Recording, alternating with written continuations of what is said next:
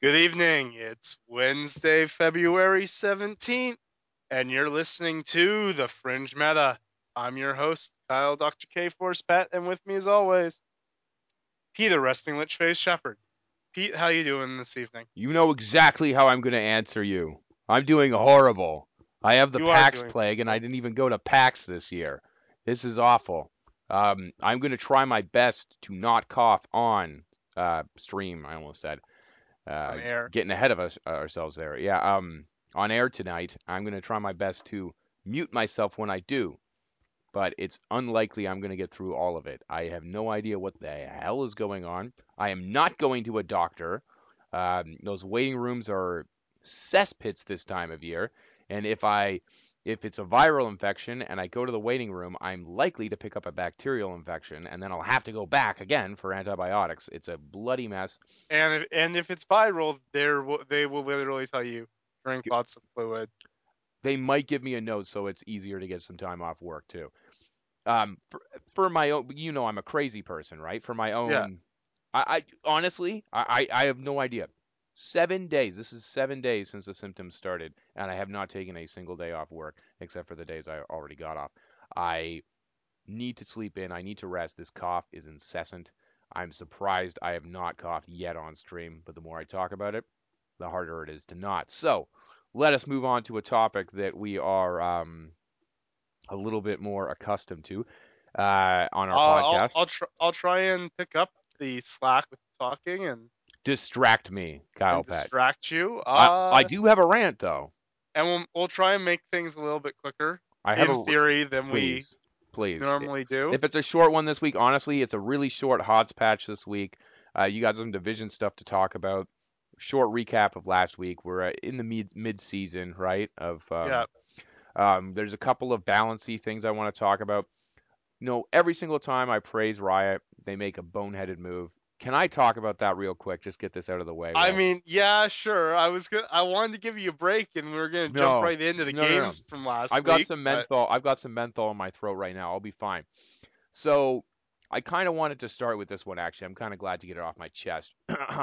Udyr, have you seen the proposed changes to Udyr and the items directly affecting him? I have So- not. no, Udyr currently has a 58% win ratio. That's a little high. That is a little high. That is insane. So um, Devourer has a 56% win ratio. Udyr overall, regardless of what he builds, has a 58. Mhm. Devourer has 56. But the item that Riot seems to think is such a problem on Udyr is um, is the Runic Echoes. So they're ner- nerfing Runic Echoes movement speed. Yeah. Now, it they're nerfing it to seven percent, and uh, it's at ten percent right now. This is not a significant change. In fact, I really don't care. Elise and Nidalee both need the nerf as well because they're ridiculous in the jungle right now too. Yeah, Udyr needs it definitely. Why the hell is Udyr buying it? I'm a little upset because I just made it work with the pony, and that's what I'm a little upset about. Um, why add a stat like that to an item, especially when you know that AP junglers are struggling, except for Elise and Nidalee, which aren't quite AP junglers, if you know what I mean. They're not mages, is what I'm trying to say. Fiddlesticks is Yeah. sort of a mage, right? I mean, Diana's an assassin bruiser. She's an anti but I mean, those were ma- those that item specifically was made for mages. It was made for poke mages, Ru- Runic Echo. Yeah. Yeah. And that's what I'm saying. and that's just- why just it has because- the move speed on. Just because two assassins and uh and a bruiser are taking advantage of an item like that, you know, why are they nerfing the item? Nerf the champions themselves. Nidalee's been ridiculous for a long time. I played my first game on her last night. She's ridiculous. Um, then they're nerfing uh, uh, boots of swiftness again. Yeah, I mean, a lot of this. Again, you know, they don't like nerfing these higher skill cap champions. Yeah. Especially the ones that can make the flashy plays, your Lee Sins, your Elise, Nidalee, yeah, LeBlancs, your Nidalees, yeah. because they can make it the plays. Now, the reason why they're nerfing the Swifties again, this is two patches in a row, Is because everyone's taking Swifties. they're being built on everyone, including AD carries, and they don't like that. I understand. I just don't know in the in a patch in which they're buffing Merc's tread so they're not totally useless. Um, I don't know why they're not, you know, why they don't just leave it and see if Merc's treads gets taken a little bit more often. Ninja Tabi, I would argue at the moment are useless because they're mid. uh, While they they've always been good as the cheap option, as you know, right? Yeah, the to- problem with the problem with uh that is Mm. they have no tenacity on them, What Right? Ninja Tabi? Yeah, well, Yeah. yeah. I was about to say, and which is why you take the Mercs Yeah. treads even if you're up against and an AD top laner. And the trouble the trouble is uh, with the way the, Riot didn't foresee this, and it, it- sometimes Black Swan events happen in game balance. I understand that. Like for example, remember last season, Gragas came out of nowhere. Yeah, Like here's this champion. We didn't really buff him. We didn't really nerf him. We didn't really add a new item to make him good. He just boom. He came out of nowhere. He's really good, strong You- pressure early we game. kind of see that. Urgot was kind of like that too last Yeah. season. sometimes it just happens. I understand that. But what what happened with the AD carry changes this season? Because that's what you used to build Ninja Tabi against, correct? Yeah, You used to build Ninja Tabi specifically if their AD carry got ahead. Not necessary anymore. I mean, if their AD carry gets ahead, you do, you do not want to waste money on Ninja Tabi. It's better to get Swifties to make plays on other areas of the map, catch them unawares, or like you said, Mercs treads so that you do better in the team fight.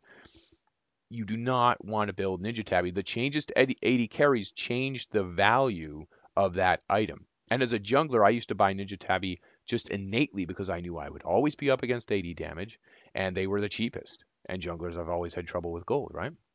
So I mean, really, you always bought boots and mobility. If we're Uh, if we're being real, Uh, no, and I even stopped doing it on Hecarim because Swifties, old Swifties, were still Yeah. pretty good. But uh, yeah, okay, yeah, I, Mobo boots, yeah, buff Mobo boots, buff Ninja Tabi, buff Mercs treads up. Um, it's sort of what they did last season with the jungle items, which I Yeah. was really upset about, especially the smites, where one was getting used a little bit more than the other one. Instead of instead of waiting a couple months and seeing if no, okay, okay, yeah, that's definitely like people are never going to touch that they just nerfed it. And then people just started using the other one, so they nerfed that. And then people started using the other one, so they nerfed that. All three got nerfed within the first uh, month or two Mhm. last season. They're doing the same thing with these boots, and it, I'm just I'm just telling you. I told you I was going to rant a little bit here. It Yeah. pisses me off. Back to Udyr. On top of two core changes to his items that are making him viable at the moment, because without Swifties and without the um, movement speed on the jungle item, he just gets kite cityed. They're also nerfing his Phoenix stance damage and his Turtle Shield. Turtle Shield does not need to be nerfed. Turtle Shield's scaling needs to be changed to scales off health yeah, so that he has a viable tank build, because he doesn't at the moment. Phoenix Stance definitely needs to be nerfed. It needed to be nerfed three years ago. Phoenix Stance has always been ridiculously strong. The reason why it's been allowed to be ridiculously strong is because had no nobody ever way- built AP. well, he had no way to actually close gaps with enemies. So while it was good at clearing the jungle, then you would show up to the team fights and you, uh, my team is 0 and 7. Well, and nobody built AP. now, now, now my yeah, now my Phoenix stance is an issue. Phoenix Nets is always scaled with uh, attack, um, attack speed more so than AP anyway. Yeah. So, but the having the AP on the new jungle item has, you know, uh, you saw the Hecarim build I did the other night. I had two No, AP I items. I wasn't. I Oh. play I had frozen uh, frozen fist, Yep. or iceborne gauntlet, and I had the uh, I had the runic echoes. Does, it shouldn't make sense on Hecarim. He's got one no, AP ratio. shouldn't make sense. Little extra damage on my W was nice, and the uh, the stat effects of the two items were more than enough to make up for it. And then I built uh, pure tank. It was beautiful. It actually was really fun. So I'm not sure now. So Meddler has said that because Udyr's win rate is so ridiculously high, um, he's trying to say um, he's a little being a little smug here actually. hmm If if these changes are enough to uh, oh where, where is it where is it uh, oh yeah then everything's so balanced that even tiny changes have monumental impacts then we're doing a pretty good job on the game really really buddy really it's it, I'm worried because runic echoes is now weaker on Fiddlesticks, weaker on Karthus, weaker on other AP junglers that, you know, could really potentially use this. Gragas even. You've seen my Runic Echoes Gragas, right? Um I don't like that. I don't like changes like this. I don't like when they nerf from both sides. Pick something that's the problem. Either Udyr's the problem or the item's the problem. Don't do both at the same time. Don't do both in the same patch. That's just my opinion. Um, overall, Riot's been doing a pretty good job, but sometimes I think they get really bogged down and they just over nerf.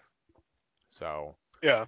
they have once, one time, reverted a change that made it to PBE and actually into a live patch. It was so awful that the, the, the champion was unplayable afterwards. I don't know if you remember, they hotfixed it the week after. it was Diana. They changed something to do with her passive or something like that, or they nerfed her ultimate. I forget which. Maybe they did both even. Anyway, they immediately reverted it because it just made her worthless. So that is my worry before you Yeah. start taking the company's side. They've done it. They've done that one time. In other words, when a change makes it through to the PBE and then finally on live, they are unlikely to get around to changing it again for a very long time. And Juggernauts are very far off getting another rework. We've got the immobile mages coming up in the spring, we were talking about in the pre show. Yep. And they're looking at probably assassins afterwards. So I just worry about a very kiteable champion who um, isn't getting play, uh, isn't getting played competitively like Udyr. Admittedly, he is low skill cap. He is pretty face rolly. But anyway, sorry. Rant over Rant's that's over. that's my little fun balance because I love to talk about balance of the game. I really think they're making a mistake. Oh, another thing. Udyr's win ratio went down 3% since the Zz'Rot was disabled because of that bug you've probably seen, right? Yeah. Or heard about. So, interesting that he would go from 58 to 55% since an item has been disabled. Maybe it's not just the Runic Echoes and his turtle stance that need to be nerfed, Riot. Maybe it's a couple of other items that are having unintended consequences with each other. Okay. Do we want to Okay. talk about last week? yes, let's discuss some games from last week. Okay. Uh, so let's just talk about the interesting, fun, exciting games. Of course. That went on for way too long and my voice is almost dead. So, Yes, I'm sorry. um, If if the tab in Leaguepedia would open, please. nothing Please, interesting. please open week five. There we go. Nothing interesting happened in the CLG TSM game. CLG got outdrafted.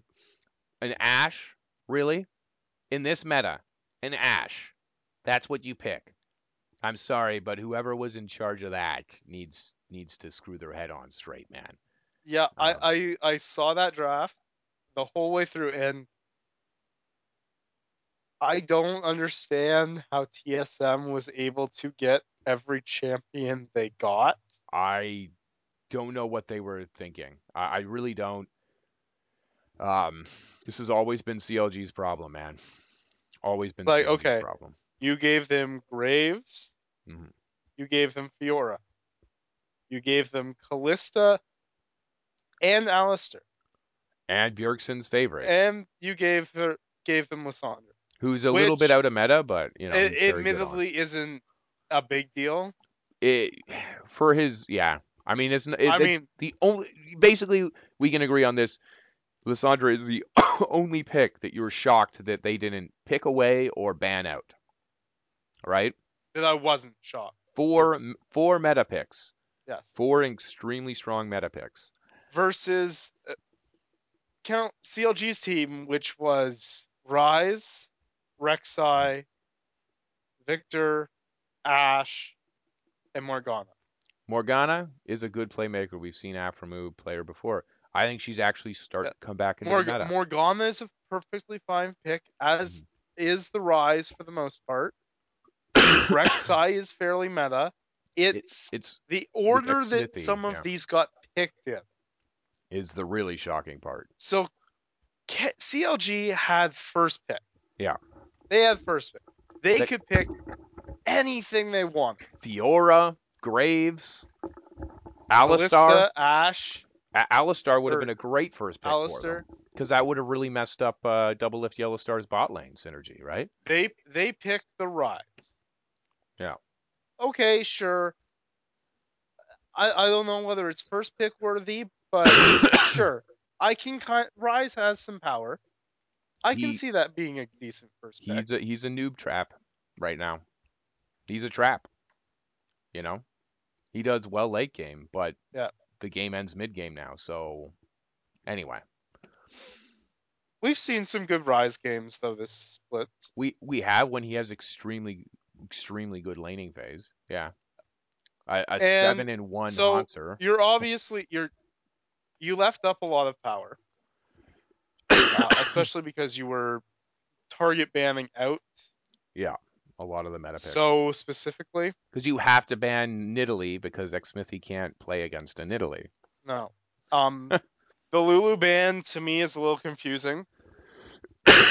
she is 100% pick banned right now in NALCS. Is she? Yeah. I guess I haven't been paying that much attention to pick Yeah. ban. when she does when she does get picked. She's no, uh, she's not. She's not hundred percent. I literally, I literally opened up the next game. the not not a hundred game I saw. not a hundred percent, but she's very high. She is a very high pick ban, very high when she's left open. She's Yeah. picked. Um, she works at a lot of comps. I think she's boring. I think she's boring. yeah, I, she facilitates a lot. she's got a lot um, of utility. She lets Bjergsen facilitate around Doublelift, Mhm. which I mean he can do on multiple different champions. Yeah. So I just, I, I don't, I just, I don't agree with the Lulu ban.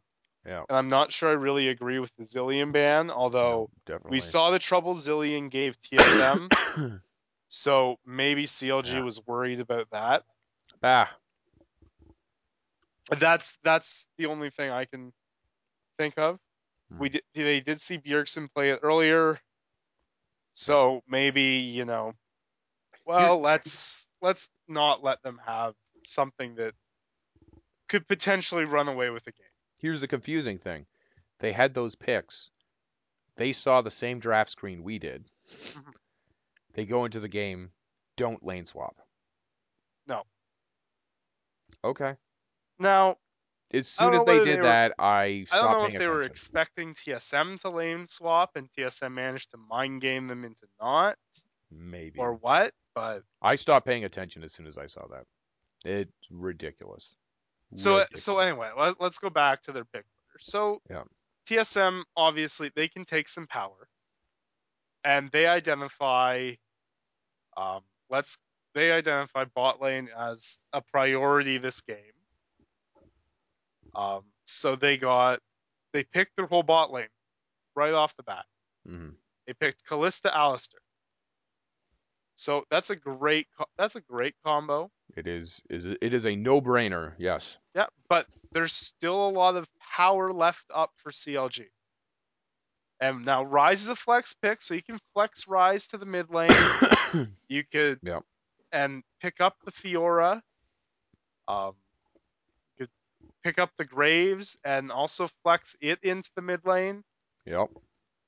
Lucian Really- was open. Why really, I, really, I think your Ashe? their best bet for the next round of picks mm-hmm. would probably have been either the Mo- Morgana or like a Lucian, I would have gone. and picking and probably mm-hmm. picking Graves, because that then Oh. gives you the ability to flex Graves into the jungle or top lane, yeah. um, while giving you the option to flex Ryze into the mid lane, depending on how the rest of the draft works out and where your best matchups would be. Obviously, with TSM being able to pick Mhm. um, with last pick. Not no, to mention Tahm Kench was open.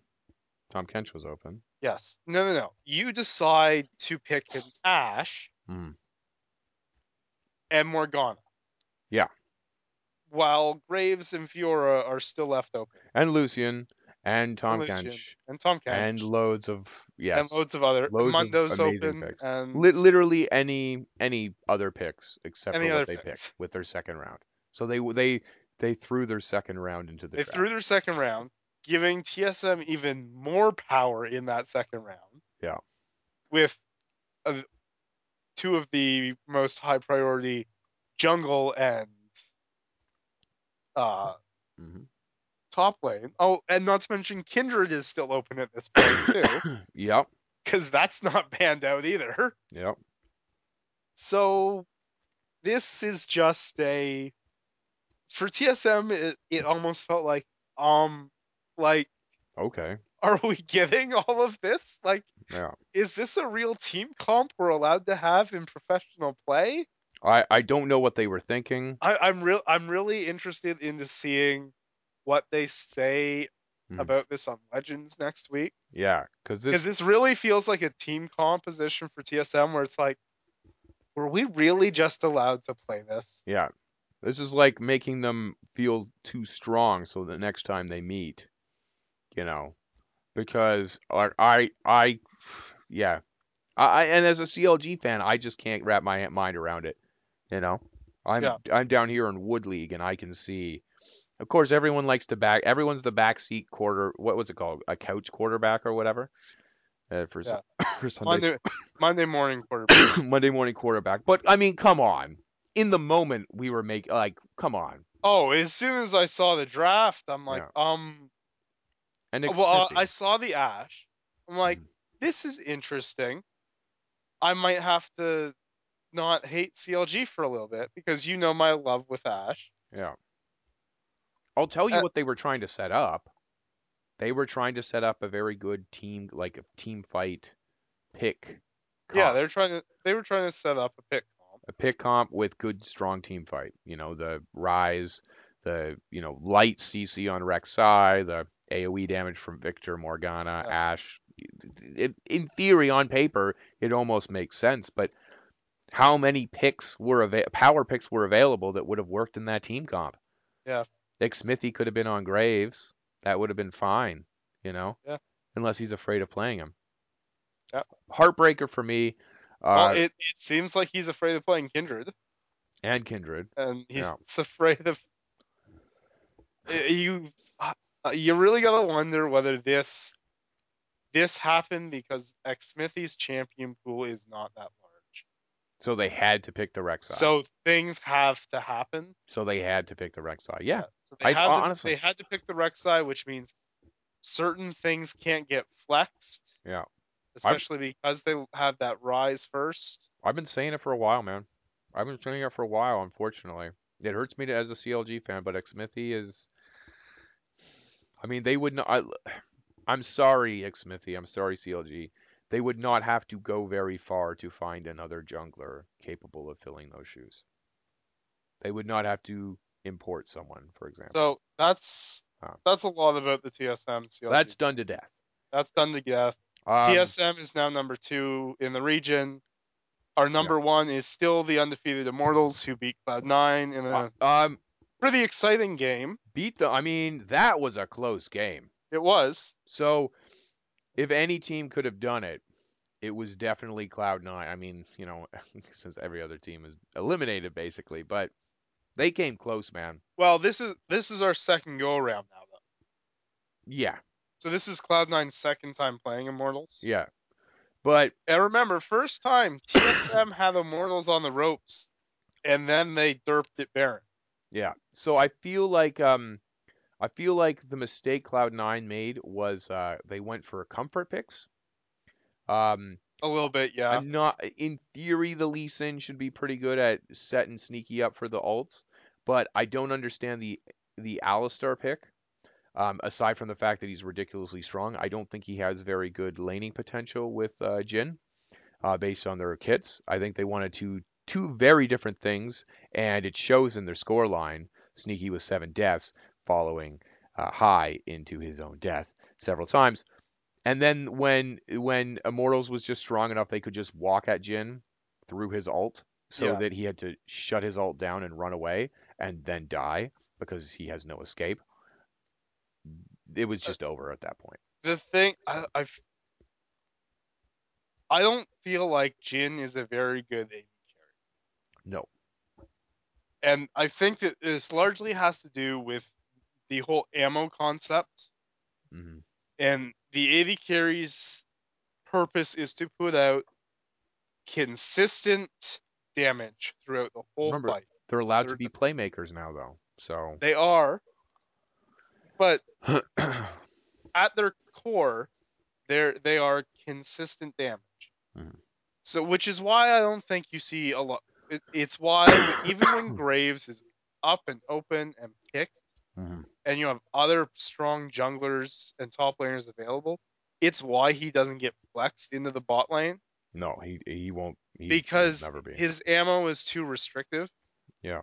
In both the laning phase and in team fights. Yeah. Because you've got to stop to reload.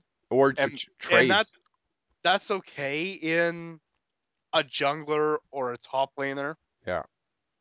Um, in, in, where a, you're kind of used to a little bit more burst, but now that you're AD carry, that's in a two v two lane, how do you trade and then CS if you're getting shut down by ammo all the time, right? Yeah. it's problematic. it is. Yeah. So, um, Echo Fox coming out of nowhere, swinging. Yeah. Had a very good Now week. that they have now that they have their full team. They're playing like uh, they're playing with a fire under their ass now. A Froggen is clearly making some really good shot calls for them. I mean, that guy is, you know, wowza. Great score lines too, both games. Yeah. Um, and sorry, just looking at all the tabs I opened up, it's great to see a lot of key, a lot more keystone diversity now. Thunderlord still seems to be kind of that go-to, like it's never bad, um, Yeah. certainly. And you see some games that are heavy on it, but look at that diversity, eh? Seeing all Mhm. sorts of different ones picked. It's uh, it's really great. Um, I'm looking forward to trying some new ones out on uh, specific junglers this season. Actually, um, you know, just experimenting. Who cares what the pros are doing? But uh, it's great to see that sort of diversity. Um, any other games that were that? Uh, I don't think so. Nothing Yeah. else really s- stood out that much. I'll tell you, I wasn't surprised at C9 Yeah. beating Team Liquid, but uh, it was nice to see Rush stick it to the uh, little smug uh, startup uh, Dardoch. So new guy, um, especially with an old classic like uh, Nunu, and especially seeing sorry, especially seeing how Nunu is uh, such a low skill cap champion compared to Rek'Sai, and that is saying something So because Rek'Sai you, is easy. you brought you brought up Team Liquid. Do you want to talk about what oh, how so it kind of feels like they're not Well, some news has come out. Um, obviously, it's still somewhat rumor mill, so please don't sue us, Liquid. Yes. But uh, they play, uh, the, or their team is structured based on it is a business. Yeah. And the players hate each other. And it came out a little bit when Piglet was interviewed after the win over Renegades. A little bit. It was very bit. awkward. Um, but um, other He- he- sources have since leaked information that yes, and that is why they left the team or are not currently actively playing on the team because they're a business, they hate each other, and um, that's why they're so inconsistent in game. Yeah. We've seen it before. I'm not surprised that this is only coming out now. This has been a problem for a couple splits now. We've seen Yeah. them have good games and then bad games all of a sudden. for sure. And I think a lot of it has to do with their start. Yeah. If they get off to a reasonable start into the in the game, hmm I think they're they're able to sustain that Yeah. Everyone's versus if things do not aren't going their way, Yeah. it kind of turns the team. I mean, Piglet was crying after uh, I well, I think he was. Cry- I I, I could have sworn he was crying after their loss to Cloud Nine on on day one. So, I mean, yeah, There's yeah. there's something wrong there. Um, there's something wrong in in in, in Team Liquid right now. Um, and they're being held up essentially by the talent of Piglet and FeniX yeah. right now. And we we talked about uh, it wasn't in the pre-show. but This must have been yesterday. We were talking kind of off air about what consists. Well, I was talking in between coughing fits um, about uh, what a consistent team means, and I, and I think that the, the the commentators get it wrong sometimes in terms of their definition, or people are interpreting it in, incorrectly. Consistency is immortals, eight no, right? No, uh, consistency isn't Immortals. Yeah, stop. Well, Stop believing that, folks. If, if that's what I mean, believe. Are Immortals consistently winning? Yeah. Yes. But, But I would say consistency would be game after game, always putting out a solid competitive performance from top from down, top to bottom, and and the team always always having a chance to win that game. the team that's doing it the most right now, second to Immortals, is Cloud9. And it hurts me to say it a little bit, but they are honestly, they have a, a- amazing prospects right now with where they're sitting. Okay. Um, I think they can do really, really, really well if they keep this consistency they've had with Hai and Shot Caller on support. If they can keep that for the next half of the split, I think maybe they'll maybe they'll just just miss actually uh, winning this split, but I think they'll be real contenders for next one. I think So I, I'm. It's going to be interesting mhm. when a couple of these newer, newer gelled old teams, Mhm. teams like TSM, Cloud Nine, who don't have quite the time in as the rest of the team as Immortals. Yeah. Because Immortals got announced extremely early. Yeah.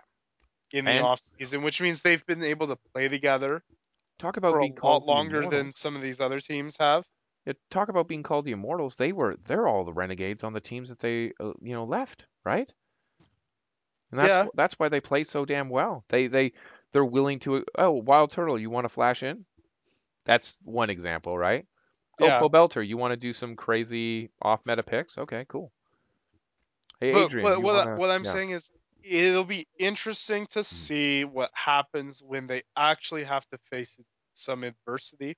Yeah, When they get a couple of losses, you're right. Yeah. will they will this team have the mental toughness to bounce back Yeah, if in playoffs they go down 0 0-2 or maybe they're up 2-0 Mhm. and they're playing TSM and TSM takes the next two games off of them? Mhm. Are they going to have the mental toughness to be able to close out that series? Yeah. That's the Or- true test. Or are they going to collapse? Yeah. Because that's something that a consistent team and team culture will always do. They will Yeah. steady the ship and they'll just go out there and compete Yeah. and win. Um, and we can say what we want about TSM Mhm. and for what anything, but they show up in playoffs. They show up in the be- in the best ofs. They show up when it matters. They're always a threat. Yeah. Um. So, who I'm excited to see next week? I'm really excited to see these Echo Fox games. Actually, they had Yeah. a great week, uh, or last week or whatever, right? Yeah. And this upcoming week, they're against two teams that they can very achievably beat: Liquid. Yep. and Impulse. Um, they're very realistic. Like if they were going up against Immortals again or something like that, I'd be like, uh, guys. Uh, but you know, um, they can beat both teams very easily. And One and kudos these these games guys. are both, I would say, generally probably easier than their game on Sunday last week, which is which was against Energy, Yeah, probably. Yeah. Which they won. Yeah. Um, So Renegades, it- have I done my rant against Monte on air yet? Was that being planned for this week? I forget if I did one I last can't remember whether you did one last week, so we'll. I'm we'll- pretty sure I did it. I'm gonna put a pin in it. I'm just gonna give you the TLDR. Monte, really? You criticize North America, and that's the best team you can put together. That's the strategic picks you're faxing these guys from your place in South Korea. Get on a plane, fly over here, and snap this team together because you have some. It would be. It would take. It should take you a couple of weeks to turn these guys around. They have immense talent on that team. They're just playing incorrectly. It seems like they're not communicating very well. You know. Anyway, that uh, Yeah. TLDR. But seriously, Monte, I'm going to be on his case about it until Renegades start an upswing. That's Uh, a that's a pretty good segue though, Pete. Because Mhm. speaking of not communicating well, And and terrible coaching. TSM more brought digs. in sports psychologists Mhm. who seems to have turned the atmosphere of the team around in TSM. Just like a the the what's his name again? Uh, Weldon, Weldon did for. I, I can't remember his last. I want to say Green. It's fine. One name's fine. Just like he did for CLG last year, and Yes. he's consulting with two other LCS teams this week, actually, before the games. I'm Uh, pretty yeah. sure I heard Renegades and Team Liquid. No, I think he went back to Europe and he's coming back Oh, okay. to North America next for week seven. Oh, okay. I think. Don't quote me on that. That could be wrong So because I, f- I thought I heard he had some duties in Europe. yeah, the rumor mill is saying that he is going to be joining TSM as full-time coach. That is unlikely. yeah. Um, for those of you who don't know, Casey was terminated as CLG's head coach. Mhm. Uh, was that yesterday? Uh, two days ago. Days ago. Yeah, Tuesday. Tuesday. Tuesday. Oh wait, no, that was yesterday. No, that was yesterday.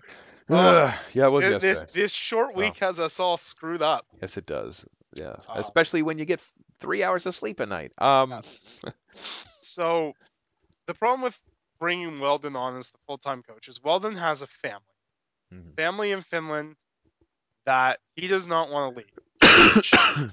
Who who can blame the guy? Mhm. You know, you you want to live with your family and all that. So and it's Finland. It's gorgeous this time of year. it's not really. I mean, I actually would think it's fucking gorgeous in Finland. hmm I mean, but most people most people would disagree with me. Mhm. Ice and snow is beautiful, guys. Ice and snow is beautiful. but we're getting off topic. hmm Anyway, I think it's it's a big ask to uproot someone's family. Yeah. Go to another continent. Uh, I'm surprised they For- have to go that far to get a sports psychologist willing to work with esports players, and I'm wondering why. I'm not necessarily. I don't know whether it's you know.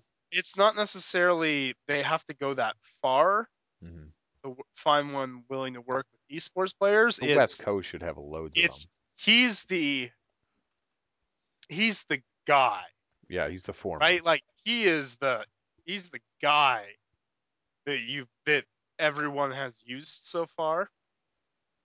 Mhm. So I think since once once the the first teams that he's uh interacted with have succeeded, the other teams all want to go out and get him.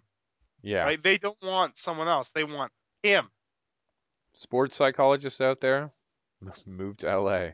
Yeah. I mean, apparently, because you should be, you know, there should be more than one available, I think, and obviously they're having a big impact on every single team he tou- he touches anyway, so the other one should. Um, so yeah, so Woodbuck being let go. Um, so I still think it was a mistake. Uh, I think it was premature. Um, We did. We had we had a discussion yesterday. we had this discussion off air yesterday. Yeah. Um, You uh, we disagree. Um, Yeah, I, I, I, I think it was very premature. I think halfway through a split, I would, I would, uh, you know, we're not the Leafs here. we're not getting rid of managers and coaches uh, a couple times a season. So, but anyway, apparently However- TSMR. there uh, there there's probably some other internal things that brought this about as well. I'm sure. There was a notable thing yesterday where almost immediately after the announcement, Doublelift and Bjergsen started streaming again.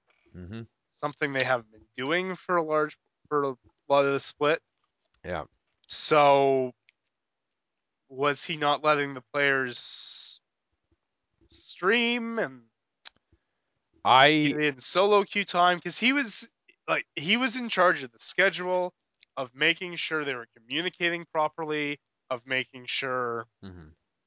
All this so it's a question of this clearly got off the rails somewhere yeah, and I'm. i don't know if he's the one who was supposed to keep it on the rails so if That he drove it off the rails in four weeks Yeah. I'm not sure he's the person to try and sear them back on. Look, I'm gonna I'm gonna dress this up a little bit more than I did yesterday. You might be shocked by how much I'm dressing this up. Yeah. I think that there are two particular players on TSM um, that are less supportive players, um, less likely to take on the utility role for their team. You know exactly which two I'm talking about. I, think do. they're two players that are very smug. I think they're two players that are very good at acting as if they're coachable, while secretly behind the coach's back being completely uncoachable. Um, I think that um, to dress this up even more, to take it away from these particular players, because everyone out there has probably already guessed who I'm saying. Um, I think that they're players um, that uh, they're not very team oriented. You know what I mean? Um, and I don't think that they respect the authority of somebody who's not in Challenger Series. And I think that's a big deal. I think that was a big deal with Loco last season. Yeah. I think that these two players, I almost said one of their names. I think the one player that was on last season, oops, just spoiled who the other one was.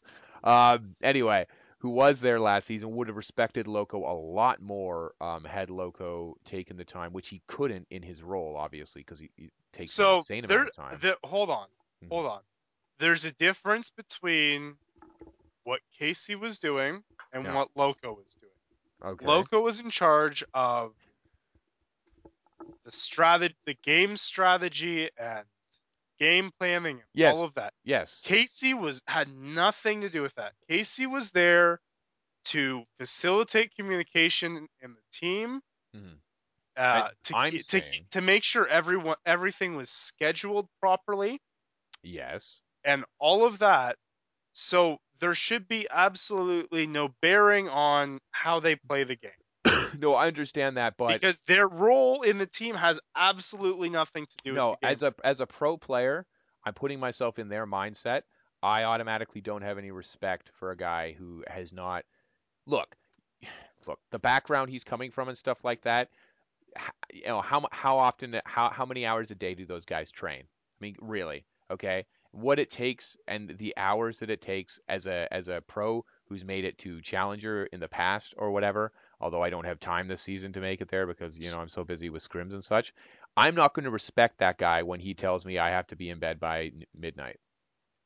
I'm not going to respect uh, them when they tell me, give me tips on how to communicate with my teammates that work in traditional sports and such. I'm not going to respect them because I have my way of communicating as a gamer, as a nerd. You know what I mean? I think that that think that there's a huge barrier there in terms of respect. And, and before you try to swing so well, then why are they respecting the sports psychologist? Because he has a proven track record and he's uh, highly respected in his field. So they they understand that sort of authority. Um, whereas whereas the person coming in, it'd be like um, oh geez, I'm trying to think of an analogy off the top of my head here that would make sense. Um, oh bloody hell. Okay, Donald Trump, yeah, real estate mogul. Uh, Yeah. Terrible at it actually, but some people believe he's good at it. So if you believe he's good at it, uh, the Leafs hire him to start coaching their players. The players are going to rebel. What the hell does he know about playing a game? Just because he's good in one field doesn't mean he's good in another. That to me is terrible analogy because I had to think of it off the top of it's my a head. but- ter- it's it's even worse than this because there's he has nothing to do with coaching. I I think there's a there was a cultural issue. I think there was a real cultural issue there. I think there was a cultural issue. Yeah. But I don't think it's the cultural issue that I don't think it's his fault. I think it's Reggie's fault for hiring him in the first place and thinking it would work before realizing how the interaction between him and the rest of the team would be based on those differences. That's that's what I think. I think this is I think this is a top a top issue for straight from the top. Um, I've obviously been very critical of Reggie uh, in the past. I think uh, this is not. I think this is one of those events that he could not have accounted for until he experienced it. So I don't think hiring a traditional a traditional background in sports person was a mistake. I still think that at, for a head coach in that role, that's something that they sh- need to do, Mhm. and they need to leverage. They need to start leveraging people who have coaching knowledge beyond a, a year or two in League of Legends Let's to let's, to yeah. ta- to take the next step. let's bring Brian Burke in. Do, do you think that Bjergsen would respect Brian Burke I do. managing the team? really? I do. Really? You don't think he'd have a smarmy grin and go go behind with his teammates and say, "Nat, really?" I Yes. I highly doubt it. Because I I think- highly doubt I think Casey's problem was, and we saw it when he introduced himself to the team, is Mhm. he he like Loco before him came in too much as their friend. Yeah. Again, um, there's also there's also the age thing. Mhm. Um, while he's a little bit older than the players, I don't think that there's still not that generational gap I was about to say, because yeah. He's in the I he's think- in the uncanny valley, I think right? for I think yeah, I think for this Yeah. to work, they need to hire someone in the 40 to 45 Yeah. age age range where they naturally have that authority Exactly. because Yeah. y- like Uncanny valley. like they're adults. Casey, Yeah. Casey, not exactly sure. He's late 20s, maybe 30s at Yeah. most. You either need somebody who's young and like a super genius at the meta who can Yeah. come in and relate to the team on their level, and which is like what is challenger. doing. Yeah. We, and right? he- And it's it's why their Or- strategic sense has been their strategic game has been working recently exactly. because or he's come in. They know what they know what he's doing. He has a proven track record with Fnatic, Mhm. and I I don't think I think they I think they hired too young for their Yeah. head coach. A head coach needs to be seasoned. They need Yeah. to have experience. or you go that other direction and you make sure that they're old enough to have authority.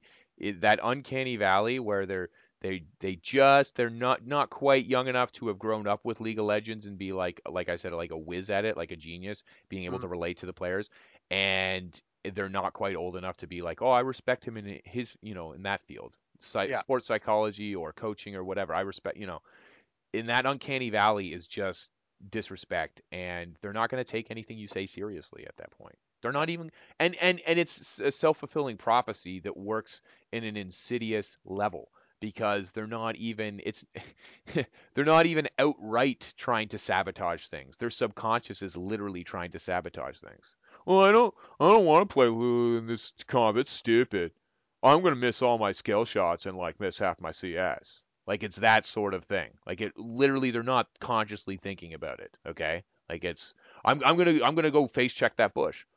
You wouldn't have face checked that bush if, if you weren't mad at your coach subconsciously. You know what I mean?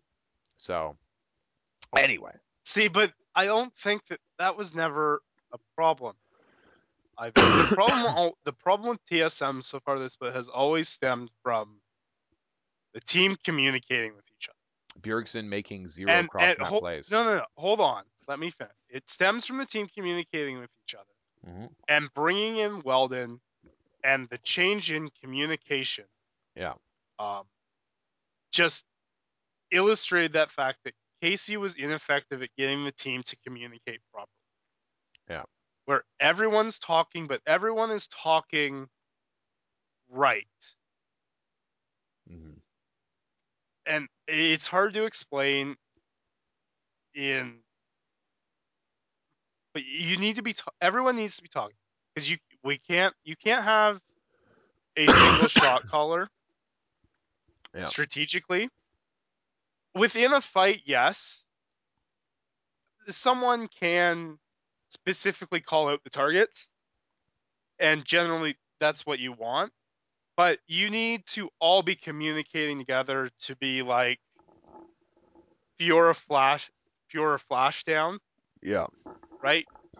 So that that way everybody knows Fiora's flash down. It means, you know, Svenskeren knows that oh he can go gank top lane now. Um, more successfully because there's no flash on Fiora. Otherwise, maybe he'd go bot lane if nobody had said that. It's things like that. Oh, They're they're communicating the right way, and I don't think that forget Casey was that. doing a good job teaching them and facilitating them doing that properly. forget about that. How about late? How about mid to late game where TSM was having most of their issues this season after they finished an objective or a team fight, and they just kind of not know where to go, not know what to do. Yeah. There was no direction, right? And I don't know. YellOwStaR obviously knows that stuff by heart, so why is why weren't the rest of the team paying attention to him? Well, I, I think that's putting too much of a burden on YellOwStaR's shoulders because some of the things that I've clips I saw with, uh, especially with Weldon, Hmm. is he said that everyone knows the someone someone on the team knows the right call to make in that situation. Mhm. They've played the game enough.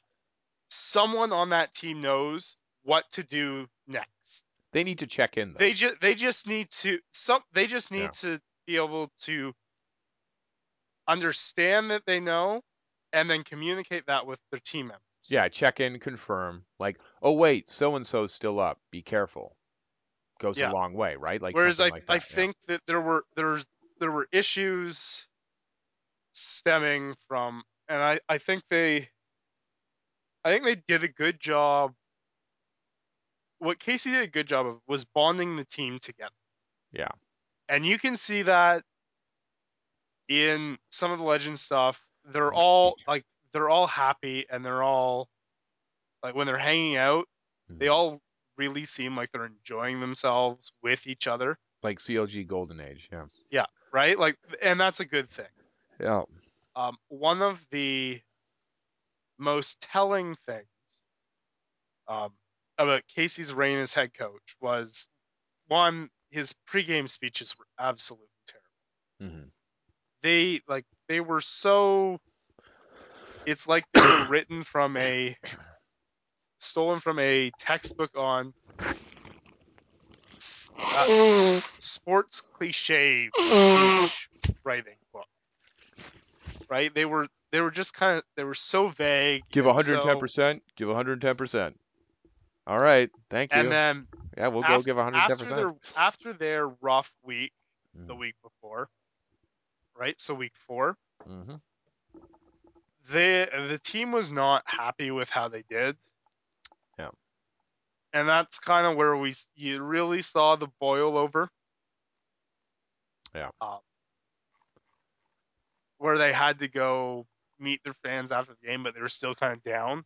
hmm I think it's telling where Casey told the team to smile. And Bjergsen was just like, there's nothing to smile about. By the way, that's what I was talking about earlier. That's a that's an attitude problem.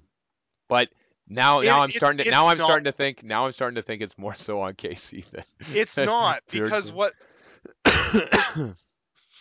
yeah um no, he definitely had the wrong attitude there. You do not you do not take somebody who is a, a little grumpy or something like that or a little down Right- right and tell them to smile. You do not do well that. Well, what what should have been done is okay guys we gotta do our fan interaction Exactly. um let's go make let's go see our fans let's make sure they have a great time exactly. they love you guys Exactly. right and feed off that and try and put them in that direction like let's go let's But- go get the love from our fans But that is something that can be learned, but it cannot be taught. No.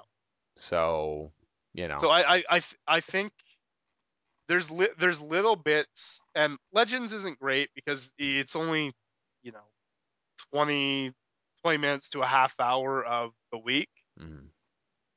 but there there's little bits and pieces in there that you can kind of start piecing together some of the things that maybe this is why certain things have happened Yeah. and that little uh, interaction there it's like yeah that probably could have been handled differently I still would have given him to the end of the split, but you are coming very close to convincing me that it was good to end the relationship immediately. I, I always I always think if you think a change is in order, Mhm.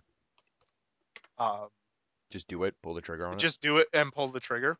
Yeah. Um, and I'll give you a good example of that. So last season, Ottawa, my hockey team, they they looked like they were going to miss the playoffs. Like they were terrible. Mhm. They fired their head coach in the middle of the season, promoted one one of his assistants. Mhm. It took a little bit. The team kind of had to change, put some new systems in place. There were Yeah. still some rough patches, but then they went on this And won the miraculous hot streak Yeah. and managed to make the playoffs. Like, and for this being from essentially there being almost no chance in how they were making the playoffs. Yeah. But they went on this miracle wi- winning streak and went to the playoffs. So I think the, your goal is obviously the goal is to win worlds, Mhm. right? So this split isn't as important to that uh, because you can't directly qualify out of this. But winning this split gives you a leg up because it lets you kind of have a slightly less than stellar summer split like TSM had last year and still make worlds um, without having to fight through that gauntlet. Yeah. So I think winning this split is important and it can't be understated, um, but not as important as the summer. And I think you want to format make too, right? In Yeah. the summer. That's and I think huge. you want to make sure you have a team in, you have a team in a support team in place to bring you that summer split win Hmm. to automatically qualify you the worlds to before tackle the split starts. before the Let let you yeah. work let them work out the kinks here. And if this obviously it if it wasn't working, let's make the change now. Give them another they still have a head coach, but so say two, maybe three weeks. So give them, you know, a couple weeks playoffs, the the break between splits, and then the whole split. Right, like Yeah. let the system get in place. especially with the new format coming up, I think I agree with you now fully. And maybe the other team should take that more seriously. With Yeah. the format coming up, with the new format coming up, and it's going to be so crucial. Coaching is going to become so much more important when you can coach in between games. Um, maybe other teams need to really start taking a look at their support team and being like, yeah, let's make some changes now because, you know, Yeah. eh, they're it's going to be. I mean, we we talk about the the gauntlet run at the end of this split. Uh, uh, every week is going to be a gauntlet run next uh, next split Yeah. for every team. So, you know, they're going to be put to the test, and it's going to be great for North American scene. I think. I honestly, I honestly, I honestly do. Um, So we've yeah. actually been going on for quite a while. I Quite don't know whether you want to touch on her. Heroes of the fortunately, you talked for a good portion of that, so I got to save a good portion of my voice. Uh, Heroes of the Storm uh, balance update uh, this week. A very tiny balance update with uh, three changes.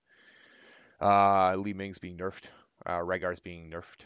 Uh, both are required. Uh, or sorry, four changes. Anub'arak is getting a slight buff to his shield. He's still useless.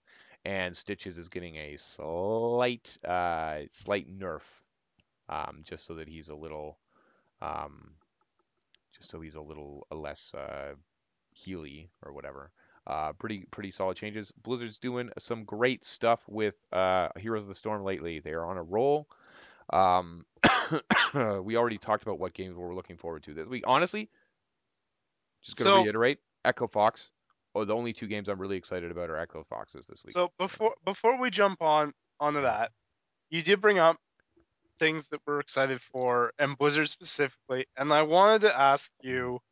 While Overwatch? we haven't been playing, we haven't gotten to play Hmm. the Legion Alpha. Yeah. We have gotten to see a certain someone's favorite demon. Demon. I'm giving it away. Warlock spec Yeah. in action finally. Um, What's what are your thoughts? Canadian to USD? Let me check. 73. As soon as that is up to 80,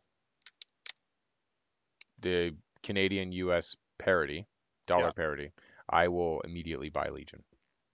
Yeah, because you are Big that in love with what they've done with Yeah. I might even Warlocks. I might even do it at 75, but it looks like it looked like it might go up to 80 in the next month or two. So yeah, um, yeah, it looks awesome. Looks like a lot of fun. Looks looks like exactly what you would do if you were taking a summoner class, um, and you were designing it in a new MMO today. Yeah. Exactly what you would do, It does. which is which is what Blizzard has to do now with all these classes with the long histories and the balance patches. and the multiple reworks, they have to look at these classes and say, if we were designing this class as like the Death Knight that we just had to design, or the Demon Hunter we just literally just designed, or Yeah. the Monk that we designed a couple years ago, if we were designing the, these classes today, it's um it's hard to put yourself in that mindset. I respect Yeah. them for doing it, and they seem to have done it with demonology in a very exciting way. The skull grinning, floating around me. Oh, it just looks so cool. I Yeah. feel like the skull it floats a little far Oh, from you from yeah, what I've seen. It I'd needs to bob more too when you walk I'd over like stuff. that to get tightened up a little bit. I'm sure it will, and the it, the animation of it is a little it's a little static too. I want it to bob a little bit more, and and they could play with the um Oh, I'm sure they. X Y Z Z I think is up and down. I Yeah. want them to play with the Z axis a little bit more too. So Yeah. I Yeah. mean, they literally just got added. Yeah. So, oh, and they've we've seen sweeping changes to classes that have already that have had significant testing time already. So, hopefully that should be good news for you warlocks out there. Yeah. Um, and obviously some spe- some specializations for some classes get changed more than others. Obviously demonology needed it. Obviously, is because you've basically ripped out. It's always been that fringe spec that's Yeah. Either useless or overpowered. so the argument We're gonna have to is- wrap so up. a lot oh of god. so from what I've read, Mm. and I'm I'm gonna try and talk as much so that you don't have to because you're kind of dying right now. Yeah. Um, but from what I've read, from what warlocks are saying, the warlocks are kind of split into two groups. And now this was from a couple months ago, Mhm. before we knew what the new demonology looked like, Yep. etc. When all we knew was metamorphosis is gone, Oh they're yeah. We were changing all were of that. complaining. I wasn't even complaining. I was like, Metamorphosis Yes. sucks. I hate it. so it, it it the deep the warlocks are split into two groups. Mhm. Those upset that it's gone, all of whom started playing their demonology warlocks post introduction of demon form, and all of those warlocks playing in Burning Crusade and Vanilla Right. bef- prior to it being introduced. Right. So wait a second. Uh, uh, old school like it. Old, yeah, it's see, New the school initial the, they liked the initial concept of taking away metamorphosis Mm-hmm. Because it never felt it was never the demonology that they really wanted to be playing. They wanted No. to be playing with their demons. I remember the first time I saw the demonology spec, and I was like, that is going to be a cool spec where I'm going to summon badass demons. I'm a little upset there's no pit lord, but feeling like I'm summoning an entire army. Good God. Okay, sorry. When the sun sets, man, I'm a coughing werewolf. Like, I'm sorry. Plus, I mean, you can rock an infernal permanently hmm with the sick new infernal Yeah, I'll, I'll actually be models too. I'll be questing with the infernal, even if he's not very good. I'll still be questing with him, and I'm pretty sure he's pretty good. So Now, the only thing I am worried about is as a warlock. Yeah. Or sorry, not a warlock. As a warrior, Mhm. and specifically a fury warrior, that's a lot of shit up the boss's ass for me to have to be fighting with and on top of. Um, the Dreadstalkers summon desummon pretty quickly, and the But the one Th- guy's they will they will almost always be up. The one guy's range. No, I, I think it'll be fine. I think it'll be fine. Yeah. You also have those imps Plus, nobody Uh, plays Warlock at the moment. and the anyway, Gul'dan. Uh, there's like three Warlocks per server still active or something like that. So Yeah. I don't think that's quite true, but Might be a slight exaggeration. A Maybe a little bit. exaggeration. so that's enough of WoW talk for a little bit. Uh, I do want to shout out to the division open Alright. beta this weekend. I'm pretty excited for that. hmm Gonna check that out again. Uh, we get another mission to play with, Cool. which means we're gonna get another s- skill tree to kind of start going down to check out. Mhm. So I'm looking forward to that. Um, I think I believe it's the more damage skill oriented skill tree this time too. So we'll have the medic skill tree and the uh, tech skill tree. Throwing grenades to heal people in a spy setting just rubs me the wrong way. Near future. Nanobots. Pete, they're just nanobots. They're nanobots. We have nanobots, but we can't cure a cold. I'm looking at you, Blizzard. Cure my cure my goddamn god. This isn't even a cold. This is something else. But yeah, I mean, let, let's be real. Some things are gameplay conceits because Mhm. you, it just kind of has to happen. Just Yeah. kind of has to work. You, just, you you need that healer in an RPG, yeah, which the division is unabashedly an RPG. Yeah. The devs can't say loud enough how much of an RPG it is, and yet some people still think, why are these enemies not just healing over from two bullets? Because it's an RPG. well, they should be killing over from two bullets though. Oh, Pete, I want to hit you. Yeah, But yeah, so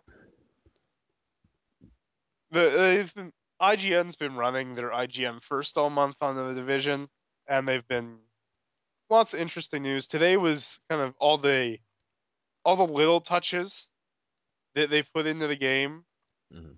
um, to kind of bring their New York to life. Things like a bunch of different advertising campaigns. Yeah. All this unique graffiti from little tags to giant multi-story wall murals um, that you would think things like that you would see in Midtown.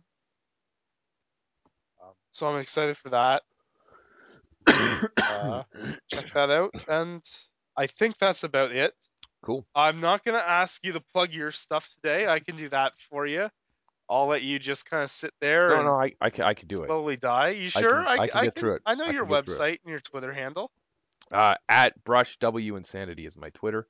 I'm doing an or- God damn it, I'm doing an orc a day this month. Um, today's was uh, a Doctor Orc. Um, you would not want to get cured by this guy. Um, I also have a website with a webcomic called Brush with Insanity um, dot com, and uh, updates Mondays, Wednesdays, and Fridays. It's about two wizards who are uh, on a mission to cure the narrator of the strip from his horrible plague. Where can the folks at home well, find you you? can find me on Twitter at Kyle Pet. Um, I just tweet about random things. Sometimes it's hockey, sometimes it's baseball, sometimes it's video games. And you can drop us an email. Uh, you can do that at fringemeta at gmail.com. And make sure you like us on, subscribe to us on iTunes, and give us a review. Thank you for listening. From Pete and myself, have a good night. Dude.